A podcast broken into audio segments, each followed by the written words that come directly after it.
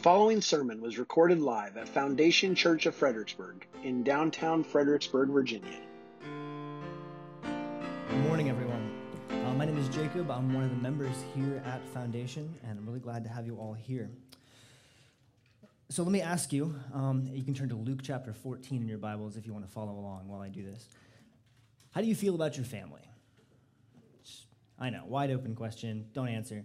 Um, maybe you like them, maybe you don't. Maybe you see them all the time, maybe you don't see them hardly at all. Let me tell you a little bit about my family. So I have a wife right back there, Amy. We have a baby on the way. We live right across the river here in Fredericksburg, and we're really, really excited about that, obviously. Um, my parents and uh, one of my sisters, they live just on the other side of town. My grandparents, um, they all live in town too, actually. We, are all just right here in Fredericksburg together. It's pretty great. And I'm on good terms with, uh, with all of them. It's nice. It's really nice. I love my family a lot, and they're, they're a significant part of my lifestyle. We, we chose to move here because this is where everyone lives. You know, we chose to buy a house here because this is, this is where we want to have our children. Um, and so I've made I've made certain choices, you know, based on my relationship with my family. And uh, if we're being honest, I've also I've paid certain costs, right? Easily worth it, but costs nonetheless. You know, I've spent money and time, and I've I've foregone paths not taken for the sake of my family, whom I love dearly. And if that were taken away from me, that would be an enormous change to my life. Huge parts of me would have to completely change to accommodate that. Uh, I might not even live here. I might get a different job or a different house. A lot would change. And so, something that you need to know then is that Jesus says, I am supposed to love him more than any of them. And all those costs and all those paths not taken. I need to be ready to lay them down at any time for his sake. So let's go to God's word as we ask ourselves what it means to follow Jesus. This is Luke chapter 14, verses 25 through 33, uh, and I'm using the English Standard Version. Now, great crowds accompanied him, here being Jesus. Great crowds accompanied him. And he turned to them and said, If anyone comes to me and does not hate his own father and mother and wife and children and brothers and sisters, yes, and even his own life, he cannot be my disciple. Whoever does not bear his own cross and come after me cannot be my disciple. For which of you, desiring to build a tower, does not first sit down and count the cost, whether he has enough to complete it? Otherwise, when he has laid a foundation and is not able to finish, all who see it begin to mock him, saying, This man began to build, but was not able to finish. Or what king, going out to encounter another king in war, will not sit down first and deliberate whether he is able with 10,000 to meet him who comes against him with 20,000? And if not, while the other is yet a great way off, he sends a delegation and asks for terms of peace. So therefore, any one of you who does not renounce all that he has cannot be my disciple. So here then is the point for today it is costly to be a disciple of Jesus. It is costly, it is expensive to be a disciple of Jesus. If anyone comes to me and does not hate his own father and mother and wife and children and brothers and sisters, yes, and even his own life, he cannot be my disciple. How can this be? How am I supposed to love Jesus, whom I've never met, more than my wife, my unborn child, my mom and dad, and my sisters and my grandparents? How am I supposed to love Jesus more than them? And for some of you, this might be easy. Many of you have relationships that are almost entirely negative with certain members of your family. Some of you live very far away and your lives are almost completely detached from them. At the very least, all of us have complex relationships with our parents. But nonetheless, there's someone close to you, there's someone you care about, and Jesus says you're to hate them? How can that be? And so, of course, understand Jesus knows how to use rhetoric. He does not hate his very own mother and father and his brothers. He does not hate his friends and his disciples. And yet, would you be willing to if that was the only way to follow him? See, Jesus here is calling you to radically reorient every priority and love in your life. He is calling you to love him so much that your love for anything else, anyone else, is negligible in comparison. Now, rhetorical or no, that's a hard saying, and so hard, in fact, that it seems wrong. Maybe he didn't really mean it this way. I mean, after all, honor thy father and mother, right? I mean, are we supposed to be going around abandoning our spouses for the name of Jesus and not taking care of our children? That, that can't be true. But consider this then.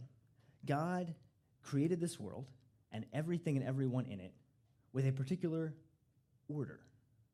He created husbands to marry wives, he created husbands and wives to have children, he created the husbands and wives to raise the children, he created grandparents, he created great grandparents, he created brothers and sisters, all with their particular ordered relationships.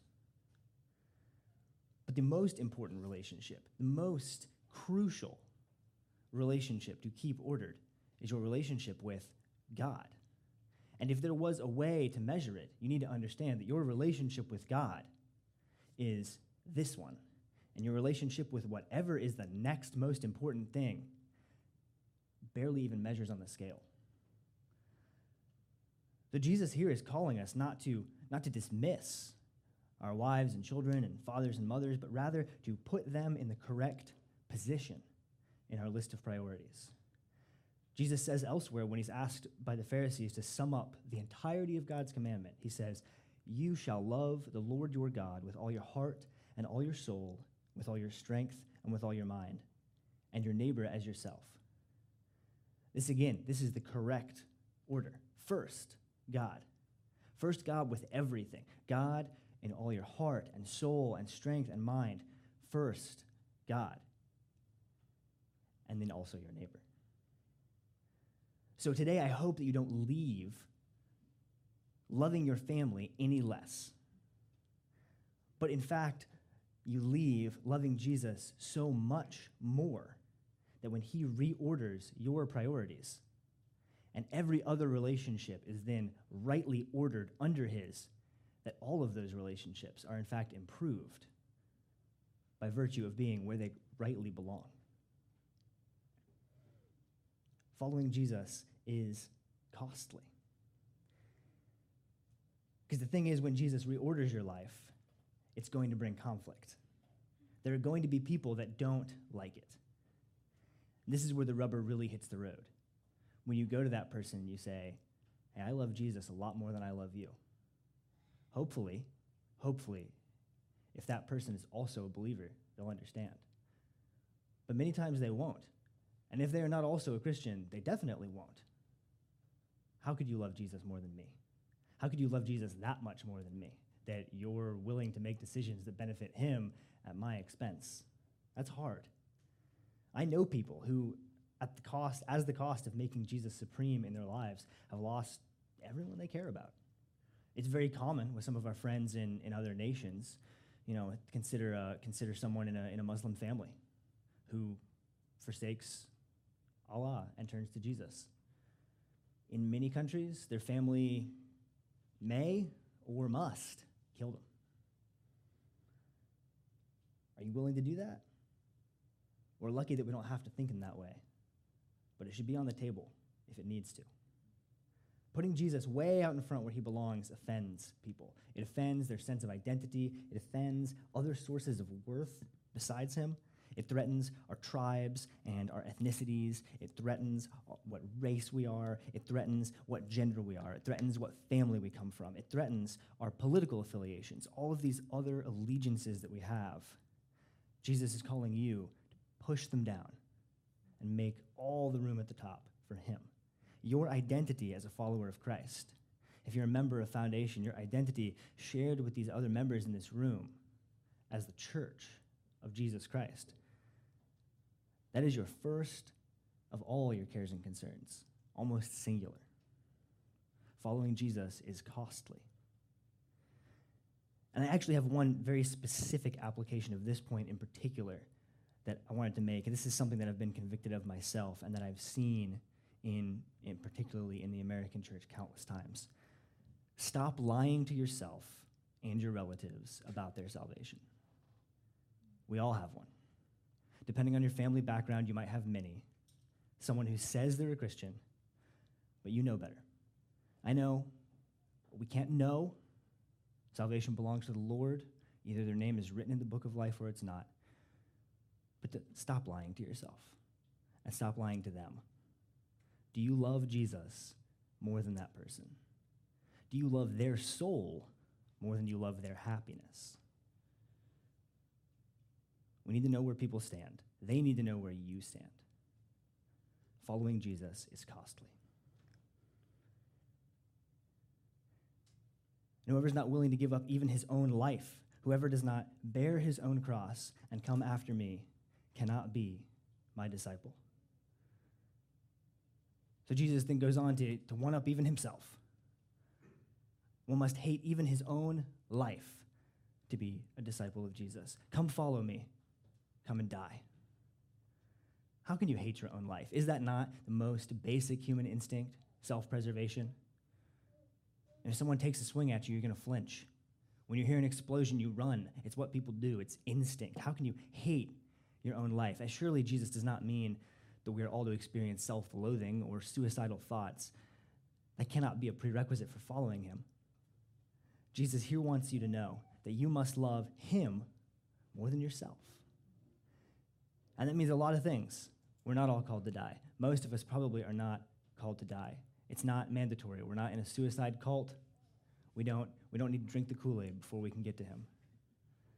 And yet, do you love Jesus more than your choices, your lifestyle that you've picked for yourself, your comfort, your pleasure, all your desires, your hopes, your dreams? Do you love Jesus more than your human rights, more even than your own existence? And would you be willing to bear your cross to follow him? There's two things you should know about bearing your cross here before we continue. First, Jesus is, of course, not talking about the cross because it doesn't exist yet. He's alive, he has not been crucified. So at this stage in his ministry, when the audience hears cross, they hear noose, electric chair. They hear a form of execution. It is not sentimental or holy. It is not a symbol of our salvation. It has absolutely no meaning other than die. And really, really in the worst way. Two, according to the Roman law of the day, and this does come into play at Jesus' crucifixion, after someone has been sentenced to death by crucifixion while they're carrying their cross to the execution ground, they are considered legally dead, which means they have no rights. They're really not even human in the eyes of the law, which means there's no limit to what can be done to them. Take up your cross and come after me.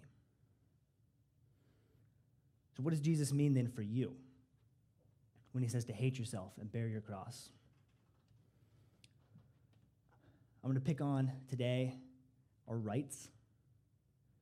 Are you willing to give up your rights? Are you willing to be considered legally dead? not even a human in the eyes of the law, to have nothing to your name. When I say rights, I'm sure that certain ideas probably come to your mind. And I'd love to run through a few of them, but I also want to push you to consider some rights that maybe you haven't even thought of as being rights because they're just that sacred. We all know about you know, the right to free speech and the right to bear arms. We, we have our, you know, our constitutional rights that, uh, that depending on who you asked for to, have either been granted to us by God or you know lovingly permitted to us by the government. Doesn't really matter though for a follower of Christ. Matthew 5:39 says, "Do not resist the one who is evil, but if anyone slaps you on the right cheek, turn to him the other also." Are you entitled to the right to a fair trial? Yeah, in the eyes of the law, you sure are. But if that's what it took to follow Jesus, are you willing to lay it down? What about your property rights? Your right to safety and security? A scribe came up to him and said, Teacher, I will follow you wherever you go. And Jesus said to him, Foxes have holes, and birds of the air have nests, but the Son of Man has nowhere to lay his head. Are you willing to follow Jesus to live nowhere? What about the right to decide how you spend your money? Give to the one who begs from you, and do not refuse the one who would borrow from you. It sure does sound like Jesus has ideas about how we're supposed to spend our money. What about more private rights, more personal, innate rights? Maybe you think you have a right to be loved or respected. Well, Jesus says to love your enemies and pray for those who persecute you. Are you ready to have enemies? Do you have enemies? And I don't mean that people that don't like you, and that's that's fine. Or maybe there's people out there, you know, they have really gross political views and they think that you're the enemy because they think that you're the one who has really gross political views. No, I mean, are you willing to make enemies of those who respect you and whose respect you desire for the sake of the gospel? Are you willing to be hated by your own side? Are you willing to make more enemies and then love them anyway? Following Jesus is costly. And what about your right to act a certain way? I know we all don't have complete freedom to act however we want. I mean, you can, but there'll be consequences. What about your right to believe certain things? Your right to think? Come on, nobody can make you think a certain way. Surely I have the right to think what I want, to, to feel what I feel. I mean, whether or not your emotions are true, nobody can stop you from having them. And yet, Jesus says, I am the way and the truth and the life. No one comes to the Father except through me. If Jesus is the way, all other ways are wrong. If Jesus is the truth, all other truths are false. And if Jesus is the life, all other lives are death. So, are you prepared to give up your rights? Are you prepared to give up the right to think a certain way, to submit your truth to the truth? That's what Jesus is asking for when he calls you to hate yourself and take up your cross. Are you ready to live your life like it's nothing? Following Jesus is costly. Jesus has this way in his discourses of making a, a really difficult point, but then he sort of wraps it up with a parable that makes perfect sense. He, he integrates this hard truth into an understandable shared experience. So look at these examples that he then uses to make his point. He, of course, intentionally chooses two examples that demonstrate a large cost because he knows he's just told his listeners that the cost is so great. I mean, he could have given an example about building a barn or raising an army of 100 men, but, but no, he chooses a, a mighty tower and a great army. I mean, think about that army, too. That's not just money, that's lives. Jesus is making it abundantly clear that what he's asking for is expensive. Elsewhere, he tells a story of a, a, man who is searching for valuable pearls. He's a merchant. He presumably buys and sells pearls. And he finds one one day that is so valuable that he sells everything he owns. Is that on the table for you? I mean, what would it take? What antique store would you have to walk into? What price tag would you have to see to sell your house, your car, to quit your job, to give up the clothes off your back, to buy that one thing? It's impossible to live a life following Christ without great cost. And that cost is so great in fact, that according to Paul in 1 Corinthians 15, he, he says that if what we're doing here is in vain, we of all people are the most to be pitied. So just ask yourself briefly right here if all this were in vain, would you still be okay? I mean, yeah, we've all wasted a lot of time here on Sunday mornings, sure. Maybe Wednesday nights too. You know, if you Maybe you give 10% of your income to the church and think of all the other things you could have bought with that. But come on, that's not the most to be pitied. I mean, there's, there's plenty of other people that have it a lot harder than that. That's, that's actually kind of nothing if you think about it. So ask yourself are you following Jesus? If all this were nothing, and we're most to be pitied, what have you lost, really? Any one of you who does not renounce all that he has cannot be my disciple.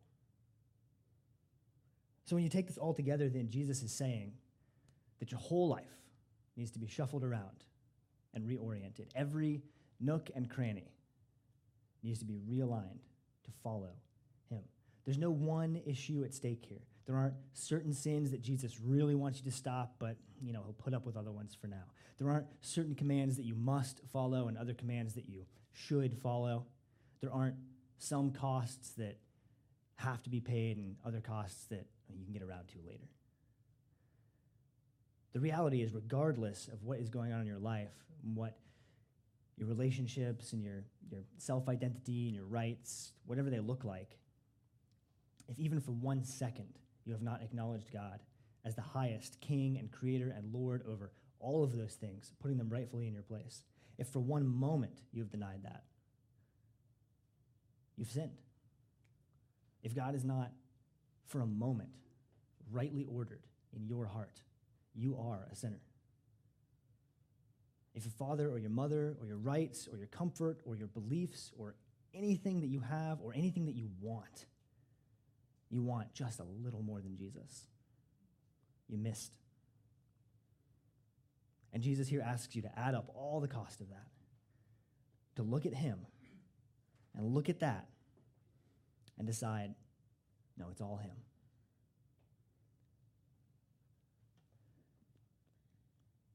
So please hear me carefully then. This is the point that Jesus is making here. To follow Jesus, to be his disciple, is always costly. If the thing that you do that you call following Jesus is not costly, if the things that you give up aren't that bad, if you're willing to be a disciple over here, but not over there, if you're willing to be a disciple on Sunday morning, but not Monday morning, if for one moment you have failed to acknowledge God as the only you cannot be his disciple.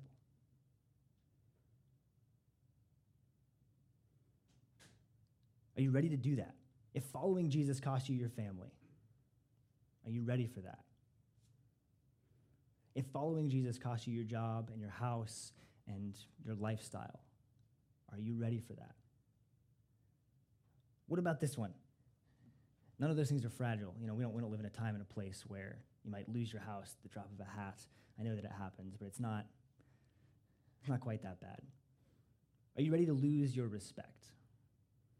I don't mean your self respect or, or, some sort of nebulous thing like that. I, I mean, are you ready to be ashamed?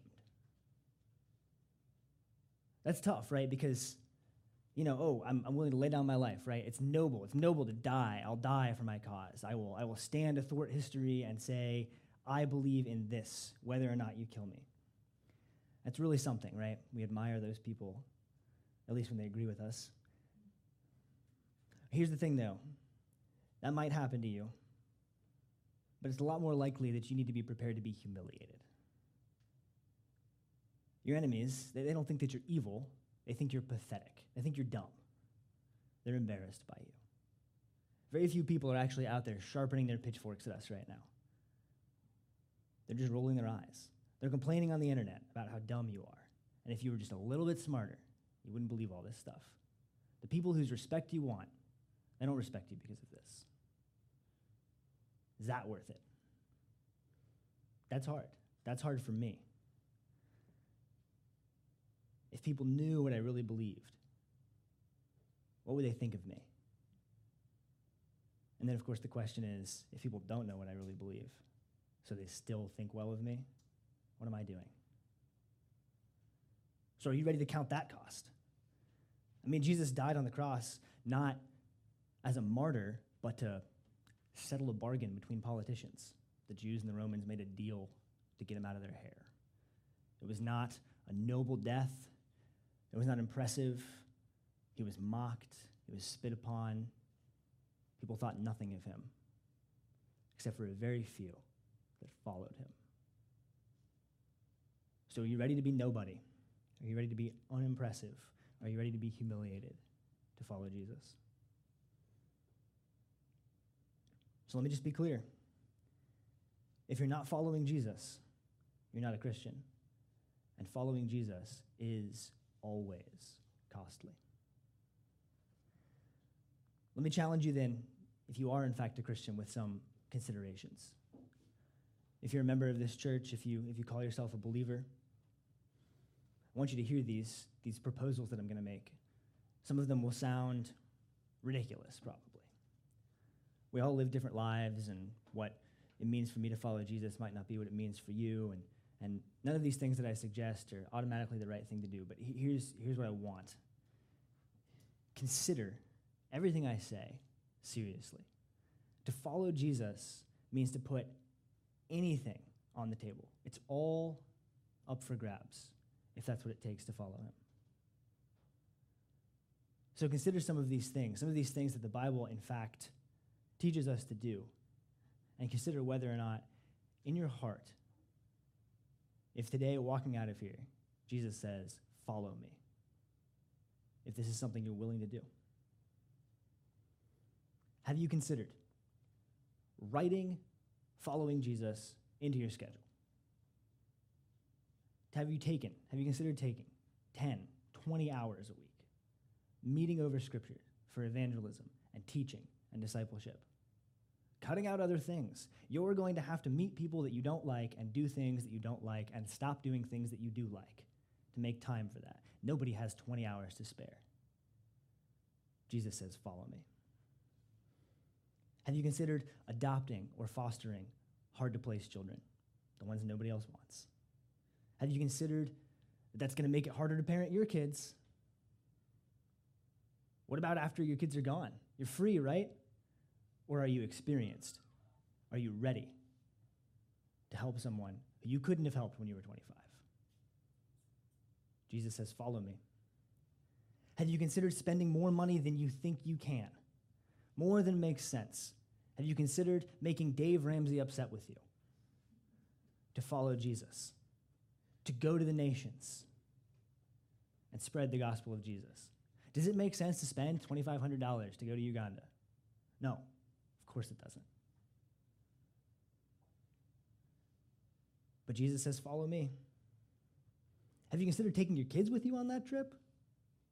I know, that's even more ridiculous. Come on, $2,500 is a lot of money, and now you want me to spend that four times to bring my wife and kids? Jesus says, Follow me. Have you considered choosing or changing a career or avoiding certain job choices that would interfere with discipleship?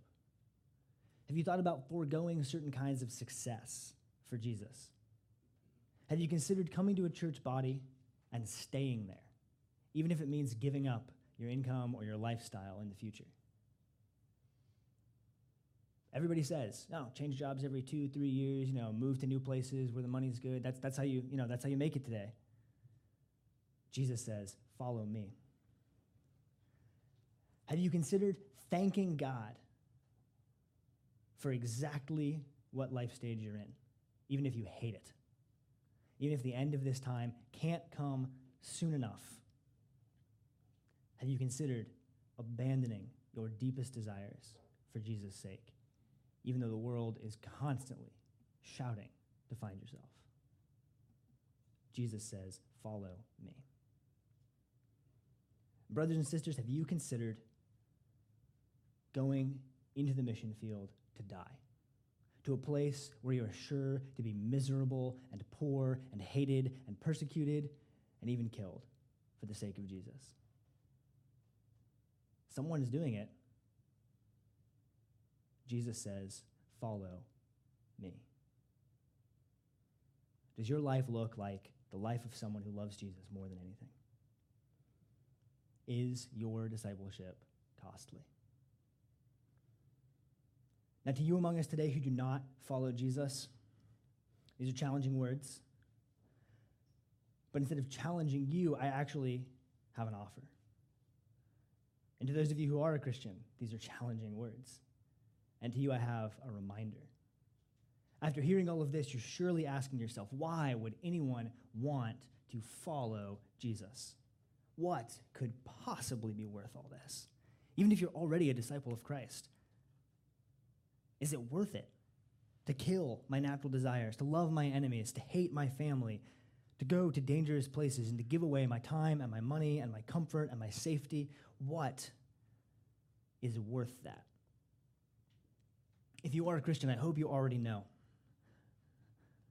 But hear this reminder then. You want to follow Jesus because you want to follow Jesus. You want to follow Jesus in his life, you want to follow Jesus into his death, and you want to follow Jesus after his death. First, we follow Jesus in life. We've covered this already. Jesus is calling you to respond. He says, Follow me. Leave your things behind and follow me. Be prepared to forsake your family, your possessions, your desires, and even your life. But he's not calling you to these sacrifices to make a point. He's not saying, prove it, prove how much you love me. He promises in Luke 9, 23 and 24 that whoever would save his life will lose it, but whoever loses his life for my sake will save it. What does it profit a man if he gains the whole world and loses himself? Jesus is saying that following him, becoming his disciple, is in fact the way to save our lives. It's, it's for you, it's for your good. If anyone would come after me, let him deny himself and take up his cross daily and follow me. He says, Follow me. Follow me for your own good. To death? Yes, to death. We follow Jesus in his life and we follow Jesus in his death. He says to take up your cross, to hang your noose around your neck, and come with me. Take your entire life in your hands and let it go. But why? Why would we have to follow Jesus to his death? Is it not enough to give up our lives, but also then to die? We follow Jesus into his death because his death is what has paid the price for our sins. To follow Jesus is life. To do anything short of that is death. And yet we've all fallen short. Our human selves, our, our fleshly desires, and our rebellion against God, they bubble up. We don't always follow Jesus. We can't always follow Jesus. How is that resolved? What is to be done? Jesus' death is what is to be done. Galatians 2 says, I have been crucified with Christ. It is no longer I who live, but Christ who lives in me. And the life I now live in the flesh, I live by faith in the Son of God, who loved me and gave himself for me. If you are a follower of Christ, your sin and your punishment for your failure to follow Jesus, for your failure to rightly orient your life, was put to death in Christ when he died on that cross. Your sins are paid for. The cost of following Jesus is paid for in his death. Now, up until this point, this is perhaps even comprehensible. We all know what it means to follow someone in life. We all have people we admire. We try to act like them. We do what they do. We believe what they say. And honestly, we, we all have at least a concept of what it means to follow someone to death. I mean, is not every action movie about someone who's willing to follow someone else into death? The noble sacrifice, to risk it all for the love of that, that man that you follow.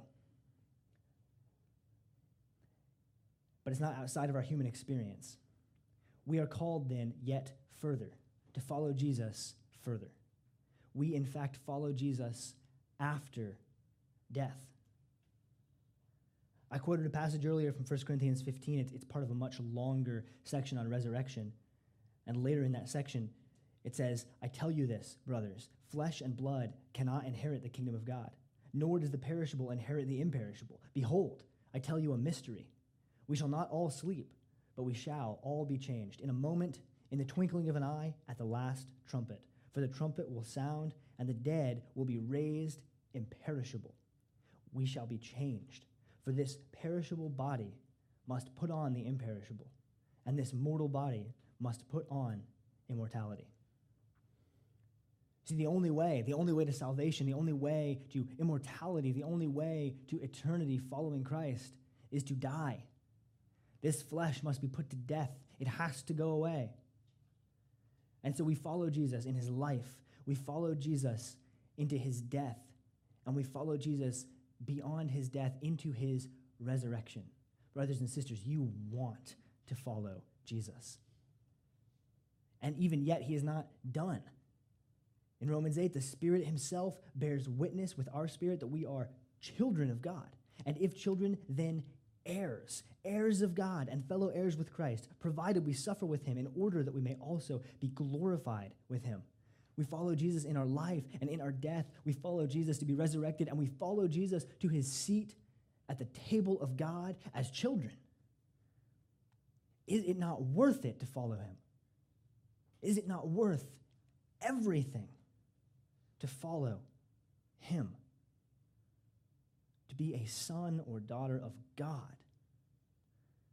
Jesus' call to us to follow him is for our sake.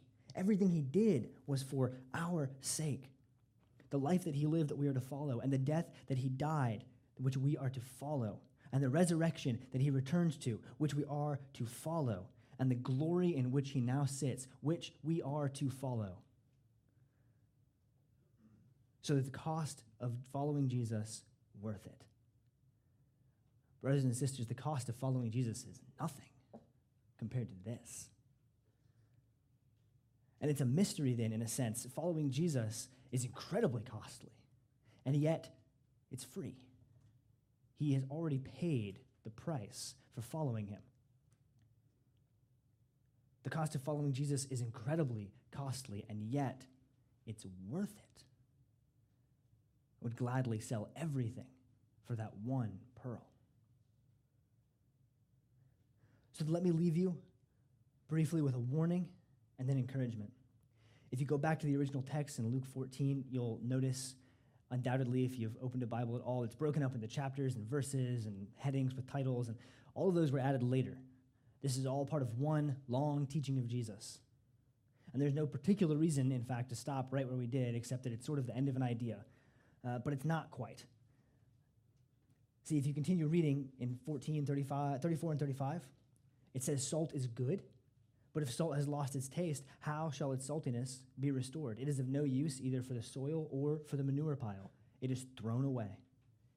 He who has ears to hear, let him hear. So then consider this in light of the immediately preceding text. If salt loses its saltiness, it is thrown out. This is a warning to all who listen and to all who rightly recognize that the cost of following Jesus is very expensive. It is not temporary, it does not come to an end. You will not pay enough to settle up your account. So if you are considering following Jesus, be prepared to persevere to the very end. But then now an encouragement for you. I hope, I hope that you are thinking, I could never follow Jesus like this. I don't think I have it in me to count this cost. Eh, frankly, if you don't think that, you miss the entire point of this teaching. And honestly, hearing some of these words come out of my own mouth is discouraging. I don't measure up. I don't do those things. I do not follow Jesus like he says I should. Do I really love Jesus more than my family and my possessions and my very life? Frankly, I don't think I can do that. And interestingly enough, then, if you're anything like me, to be honest, there's also that little something inside of me that says, you know, actually, maybe, maybe I am doing pretty good. I go to church every week. This week, I happen to be actually preaching up here, which is worth extra points, right? I give my money and my time. You know, maybe Jesus is glad that he hired me. So maybe you feel one of those two ways. Maybe you feel both of those ways. But let's keep reading. The tax collectors and sinners were all drawing near to him, and the Pharisees and the scribes grumbled, saying, This man receives sinners and eats with them. So he told them this parable What man of you, having a hundred sheep, if he has lost one of them, does not leave the 99 in the open country and go after the one that is lost until he finds it? And when he has found it, he lays it on his shoulders, rejoicing. And when he comes home, he calls together his friends and his neighbors, saying to them, Rejoice with me, for I have found my sheep that was lost. Just so, I tell you, there will be more joy in heaven over one sinner who repents than over 99 righteous persons who need no repentance. My friends, sheep are really dumb. We had friends at our old church that owned sheep, and you know I, I helped them move them from time to time. I would talk to them, and they're so they're so dumb. If they find something that tastes really good, they'll eat until their stomachs pop and they die. If one of them walks off a cliff, the other ones will follow it because they figure, you know, that guy did it, so it must be something good down there. Do you understand why Jesus calls us his sheep so often? I mean, look, I, we, we all have sheep days, right? Do you feel like a sheep today? Do you feel like you are really just keeping on doing that dumb thing you know it's wrong and you're just going to keep doing it anyway? You can't follow Jesus. You want to, you don't want to. I can't decide. I'm weak. I'm frail. Yeah, you can't follow Jesus. You're right. You're right. You can't follow Jesus. You'll never be able to count enough cost. You're a sheep. You can't do it. And when sheep get lost, man, they just do everything they can to get even more lost. And Jesus is finding you. He is seeking you. He is the one who comes to you. You're lost. You're not doing it. You're not following him. You're not going to find yourself you're not going to get unlost. And Jesus wanders the wilderness calling your name because he's done all the work. Following Jesus is costly and it's paid for. He lived the life, he died the death, he was raised in the resurrection, and he sits in glory. He's done it, and he is seeking you. Jesus says, Follow me. So, brothers and sisters, I hope that this has been challenging. Many of Jesus' words are. His disciples grumbled more than once.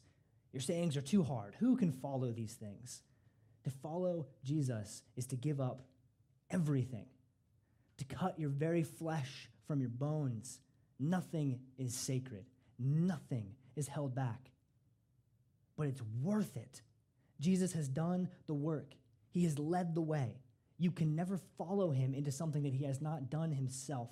And when you inevitably fail, when you stray, when you are weak and you hold on to your things, he finds you. Friends, confess your sins. Confess what you're holding out. Hand over what you are holding back. Hand over that sin. Hand over that comfort. Hand over that preference. Hand over that relationship. Lay it down Jesus says, Follow me. Do not wait until tomorrow. Jesus saw the fishermen and said, Follow me. And they dropped their nets and left. Jesus saw the taxman and said, Follow me. Immediately he rose and followed. Jesus says to you, Follow me. Will you?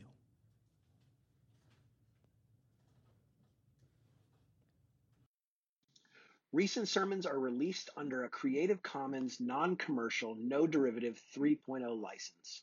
If you'd like to learn more or listen to past sermons, please visit us at foundationfxbg.com. Let us pray to God.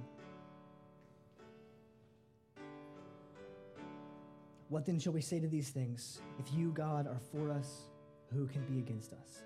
You who did not spare your own son, but gave him up for all of us, how will you not also with him graciously give us all things? Who shall bring any charge against your elect? For it is you who justifies. Who is to condemn? Christ Jesus is the one who died. More than that, who was raised, who is at your right hand, who is interceding for us. Who shall separate us from the love of Christ? Shall tribulation or distress or persecution or famine or nakedness or danger or sword? It is written, For your sake, we are being killed all the day long. We are regarded as sheep to be slaughtered.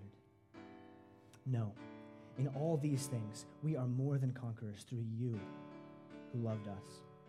I am sure that neither death, nor life, nor angels, nor rulers, nor things present, nor things to come, nor powers, nor height, nor depth, nor anything else in all creation will be able to separate us from your love in Christ Jesus our Lord. Lord God, we follow you. Amen.